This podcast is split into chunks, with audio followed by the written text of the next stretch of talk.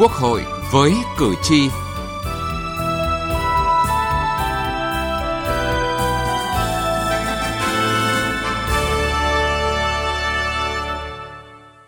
Thưa quý vị và các bạn, cảnh sát cơ động là lực lượng vũ trang chiến đấu tập trung, lực lượng nòng cốt thực hiện biện pháp vũ trang, xử lý kịp thời các hành vi gây hại đến an ninh trật tự như biểu tình, bạo loạn, chấn áp các đối tượng phạm tội nguy hiểm, đấu tranh triệt phá các chuyên án, các băng, các ổ nhóm tội phạm có tổ chức, bảo vệ tuyệt đối an toàn các mục tiêu, hội nghị, sự kiện chính trị quan trọng, góp phần bảo vệ an ninh quốc gia, đảm bảo trật tự an toàn xã hội. Với tính chất đặc thù như vậy, việc xây dựng và ban hành luật cảnh sát cơ động cần là cơ sở pháp lý quan trọng để xây dựng lực lượng này tinh nhuệ, từng bước hiện đại, hoạt động hiệu quả hơn, đồng thời đảm bảo bảo vệ quyền và lợi ích hợp pháp của người dân. Chương trình Quốc hội với cử tri hôm nay chúng tôi đề cập nội dung này.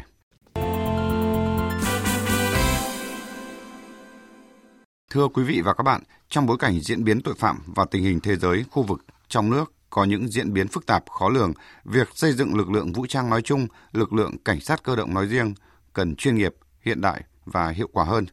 Ghi nhận của phóng viên Đài Tiếng Nói Việt Nam về nội dung này. Qua hơn 7 năm triển khai thực hiện pháp lệnh cảnh sát cơ động đã phát huy vai trò là lực lượng nòng cốt của ngành. Tuy nhiên, trước sự phát triển của kinh tế xã hội, sự thay đổi điều chỉnh của hệ thống pháp luật, diễn biến phức tạp của tình hình thế giới, khu vực và trong nước đặt ra yêu cầu nhiệm vụ đối với cảnh sát cơ động ngày càng nặng nề hơn. Bên cạnh đó, pháp lệnh đã bộc lộ một số bất cập hạn chế cần khắc phục để phù hợp với quy định của hiến pháp và bảo đảm tính thống nhất của hệ thống pháp luật. Trung tướng Phạm Quốc Cương, Tư lệnh Bộ Tư lệnh Cảnh sát cơ động khẳng định, việc xây dựng luật cảnh sát cơ động có ý nghĩa về cơ sở chính trị và pháp lý. Có ba lý do và cơ sở rất quan trọng. Đó là cơ sở chính trị, cái nghị quyết số 11, 12, 13 của Đại hội Đảng toàn quốc ba nhiệm kỳ.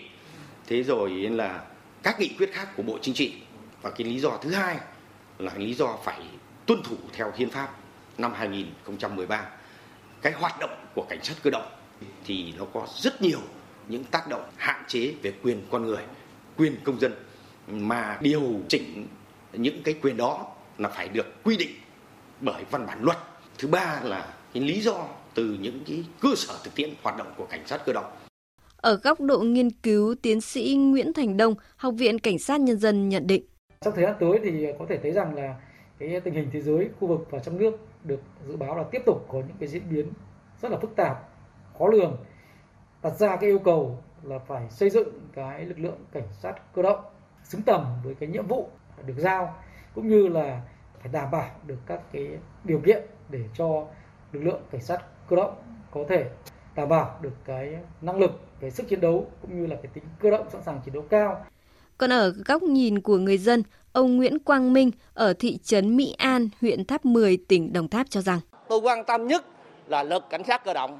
làm sao ban hành luật này để công an có đủ điều kiện, đủ kinh phí, đủ phương tiện giải quyết kịp thời tình hình phòng chống tội phạm hiện nay. Còn đây là ý kiến của ông Vũ Mạnh Thái, thành phố Lào Cai, tỉnh Lào Cai. Tinh thông về chuyên môn nghiệp vụ, đòi hỏi trình độ học vấn và xử lý các tình huống nhiệm vụ bởi nó liên quan đến chấn áp các loại tội phạm.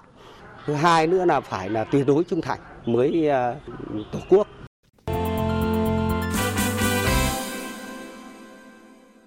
Thưa quý vị và các bạn, mặc dù cảnh sát cơ động là lực lượng vũ trang chiến đấu tập trung, sử dụng các biện pháp vũ trang là chủ yếu, với nhiệm vụ quan trọng là xử lý các hành vi bạo loạn, biểu tình, chấn áp tội phạm nguy hiểm, triệt phá các băng nhóm tội phạm có tổ chức, nhưng qua thực tế hoạt động của lực lượng này cũng đang gặp một số khó khăn vì thiếu quy định pháp luật. Hoạt động của cảnh sát cơ động có đặc thù là tính cơ động cao, tác chiến mau lẹ, được sử dụng vũ khí, phương tiện đặc biệt để giải quyết các sự việc trong tình huống cấp bách đang đe dọa nghiêm trọng đến an ninh, trật tự và tính mạng của người dân, tài sản của nhà nước, của công dân. Vậy nhưng Thượng tá Phạm Hùng Hào, Phó Trung đoàn trưởng Trung đoàn Cảnh sát cơ động miền Trung cho rằng, trong thực tế những trường hợp cấp bách rất khó có thể tác chiến ngay vì nhiệm vụ liên quan đến nhiều cấp, nhiều ngành. Công tác điều hành chỉ huy và cái mà mệnh lệnh ra quân hay mệnh lệnh thực thi nhiệm vụ thì nó chưa rất dứt khoát của chị có thể đến địa phương chúng tôi thực hiện nhiệm vụ nhưng mà ra mệnh lệnh để ai là người ra mệnh lệnh chúng tôi tác chiến có thể đồng chí nhìn thấy trên tivi hình ảnh đấy vị vụ bình thuận đấy ra đấy nhưng mà không cho chúng tôi sử dụng về công cụ hỗ trợ, không cho sử dụng về nghiệp vụ pháo nổ thì làm sao chúng tôi dám làm? Không có lệnh thì không được làm. Ai là người ra lệnh này? Còn Thượng tá Lê Thành Dũng, Phó trưởng phòng Phòng Cảnh sát Cơ động Công an thành phố Đà Nẵng đề nghị việc xây dựng luật cần tránh quy định chung chung, thiếu cụ thể, gây khó cho quá trình thực hiện. Đã có sự đùng đẩy và thiếu thống nhất. Sợ trách gì khi có tình huống phức tạp xảy ra, nhất là trong công tác cưỡng chế giải tán đám đông, biểu tình bạo loạn khi có lực lượng sát cơ động tham gia. À, khiến cho lực lượng sát cơ động nhiều lần tiến không được và lùi cũng không sao vì vậy hậu quả là tổn thất cho lực lượng rất nặng nề. Vì vậy chúng tôi kiến nghị luật lần này phải quy định cụ thể hơn phân cấp và chịu trách nhiệm rõ hơn không chung chung để cuối cùng chúng ta đều chịu trách nhiệm. Dự thảo luật cảnh sát cơ động bổ sung hai quyền hạn cho cảnh sát cơ động là được mang theo người, vũ khí, công cụ hỗ trợ, phương tiện, thiết bị kỹ thuật nghiệp vụ vào cảng hàng không và lên tàu bay dân sự trong các trường hợp chống khủng bố, giải cứu con tin, chấn áp đối tượng có hành vi phạm tội nguy hiểm có sử dụng vũ khí, bảo vệ vận chuyển hàng đặc biệt, áp giải bị can, bị cáo phạm tội đặc biệt nghiêm trọng và sử dụng tàu bay riêng do cấp có thẩm quyền huy động để kịp thời cơ động giải quyết các vụ việc phức tạp về an ninh trật tự, ngăn chặn vô hiệu hóa phương tiện bay không người lái và các phương tiện khác trực tiếp tấn công, xâm phạm hoặc là đe dọa tấn công, xâm phạm mục tiêu bảo vệ của cảnh sát cơ động. Ông Nguyễn Ngọc Thanh, Phó Tư lệnh Bộ Tư lệnh Cảnh sát cơ động cho rằng trong cái thời buổi công nghệ khoa học phát triển mạnh mẽ, các thiết bị bay siêu nhẹ là được sử dụng rộng rãi trong các cái lĩnh vực đời sống xã hội. Thì trong đó thì có những cái mục đích là chính đáng của các cơ quan tổ chức và người dân. Nhưng mà bên cạnh đó thì các thế lực thù địch phản động và bọn tội phạm cũng triệt để lợi dụng các phương thức này để tổ chức các hoạt động phá hoại và chống phá. Đã là cái thiết bị ờ, khoa học công nghệ ấy, thì nó xảy ra rất nhanh và bất ngờ. Nếu như lực lượng cảnh sát cơ động mà bảo vệ các mục tiêu đó khi bị tấn công mà không được quyền vô hiệu hóa mà phải thực hiện các quy trình báo cáo với các cấp có cả thẩm quyền điều động cơ quan chức năng đến để xử lý thì sự việc nó đã xảy ra và hậu quả xảy ra sẽ rất là khôn lường và cái cảnh sát cơ động sẽ không hoàn thành cái mục tiêu là đảm bảo tuyệt đối an toàn cho các mục tiêu. Thưa quý vị và các bạn, rõ ràng thực tiễn hoạt động cùng với những yêu cầu của tình hình mới đòi hỏi việc xây dựng luật cảnh sát cơ động cần tháo gỡ những khó khăn bất cập và tạo thuận lợi hơn cho lực lượng này trong thực thi nhiệm vụ. Từ nghị trường đến cuộc sống. Thưa quý vị, thưa các bạn, làm thế nào để quy định của dự thảo luật cảnh sát cơ động là cơ sở pháp lý quan trọng giúp lực lượng này trở nên tinh nhuệ, chuyên nghiệp hiện đại, hiệu quả hơn khi thực hiện các nhiệm vụ đặc thù.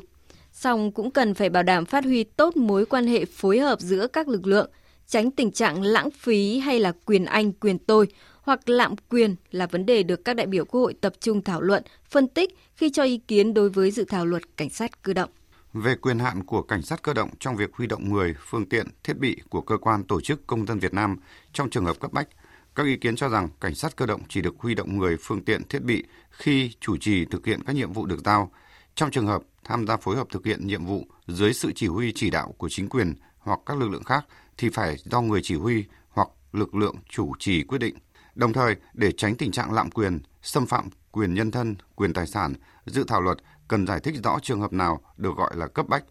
thế nào là trường hợp bảo vệ vận chuyển hàng đặc biệt. Đại biểu Nguyễn Ngọc Sơn, đoàn đại biểu Quốc hội tỉnh Hải Dương và đại biểu Lê Hoàng Anh, đoàn đại biểu Quốc hội tỉnh Gia Lai nêu quan điểm. Đề nghị là cần cái quy định rõ thế nào là trường hợp cấp bách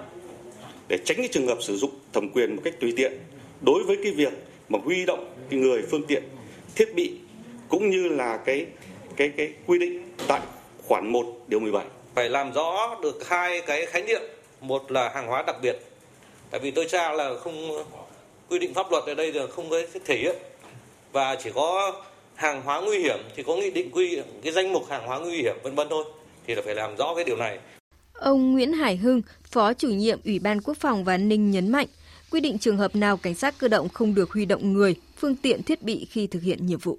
Con người và phương tiện thiết bị của quân đội, cảnh sát cơ động là tuyệt đối không được huy động. Vì trong cái luật cảnh sát biển và trong cái luật cảnh vệ chúng tôi đã có cái cân nhắc về quy định là huy động cái phương tiện thiết bị dân sự. Ông cảnh sát biển với ông cảnh vệ là không huy động cái phương tiện thiết bị của lực lượng khác. Khoản 2 điều 21 dự thảo luật cảnh sát cơ động quy định cảnh sát cơ động được trang bị tàu bay, tàu thuyền một số ý kiến đại biểu cho rằng đây là một chính sách rất lớn, cần phải có báo cáo đánh giá tác động cụ thể và cân nhắc thận trọng về tính cần thiết phải trang bị riêng phương tiện tàu bay, tàu thủy cho cảnh sát cơ động.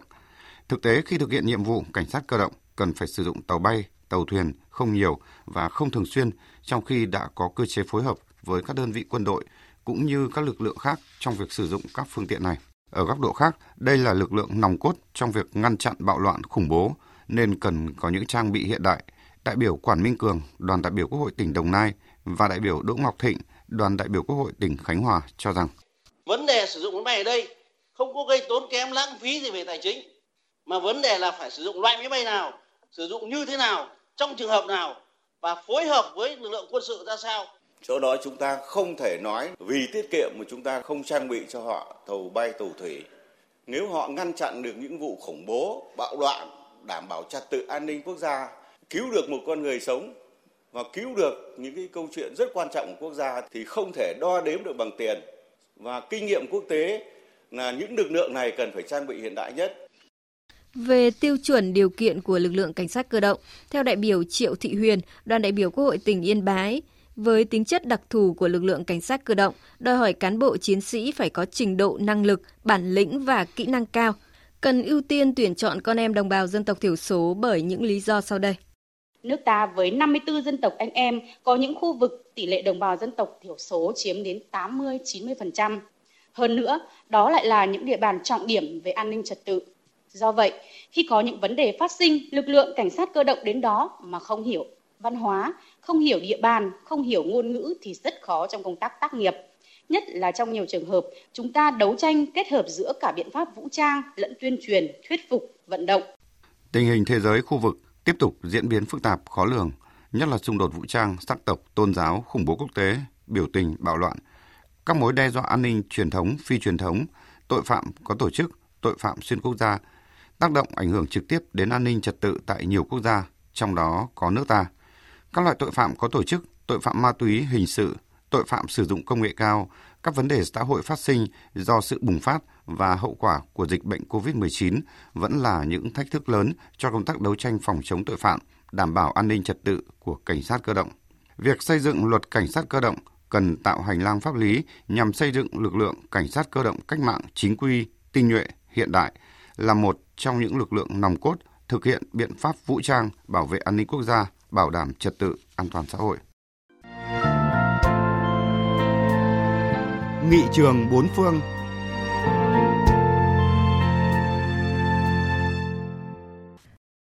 Thưa quý vị và các bạn, giám sát của nghị viện các nước có ý nghĩa đảm bảo tính minh bạch và thúc đẩy hoạt động của các cơ quan hành pháp, tư pháp. Tiết mục nghị trường bốn phương hôm nay, chúng tôi giới thiệu chế độ giám sát hành chính của Nhật Bản. Năm 1947, Thủ tướng Nhật Bản thành lập Ủy ban Giám sát Hành chính Trung ương, đặt nền móng cho công tác giám sát hành chính. Năm 1948, khi tiến hành đẩy mạnh điều phối tổng hợp và tinh giản bộ máy, Bộ Điều tra Hành chính với Ủy ban Giám sát Hành chính Trung ương sáp nhập với nhau, thành lập Văn phòng Quản lý Hành chính thuộc Văn phòng Nội các và thành lập Bộ Quản lý và Bộ Giám sát trực thuộc, đồng thời ban hành luật thiết lập Văn phòng Quản lý Hành chính để quy định và xác lập vị trí của Văn phòng Quản lý Hành chính trong hệ thống quản lý hành chính. Năm 1967, Nhật Bản thành lập hệ thống cơ quan giám sát hành chính, đứng đầu là Cục Giám sát Hành chính. Đối tượng giám sát của các cơ quan giám sát hành chính Nhật Bản không chỉ bao gồm cơ quan hành chính nhà nước mà còn bao gồm các đơn vị có tư cách pháp nhân đặc thù như là doanh nghiệp nhà nước, đoàn thể xã hội, đơn vị sự nghiệp công lập. Cơ quan giám sát của Nhật Bản có 3 chức năng chủ yếu là chức năng kiểm tra, chức năng đánh giá về tính thực chất và hiệu quả của công việc của các cơ quan hành chính và chức năng khuyến cáo. Qua phân tích, đánh giá rút ra được hành vi hợp pháp, bất hợp pháp của bộ ngành hành chính, từ đó đưa ra kiến nghị. Ở Nhật Bản, giám sát hành chính và quản lý hành chính nhà nước kết hợp với nhau trong một cơ cấu bộ máy thống nhất. Cơ quan giám sát hành chính thuộc văn phòng nội các có tính độc lập tương đối để đảm bảo vận hành hệ thống cơ quan giám sát. Quý vị và các bạn thân mến, đến đây chúng tôi xin được kết thúc chương trình Quốc hội với cử tri hôm nay. Chương trình do biên tập viên Vân Hồng biên soạn và thực hiện. Cảm ơn quý vị và các bạn đã quan tâm theo dõi.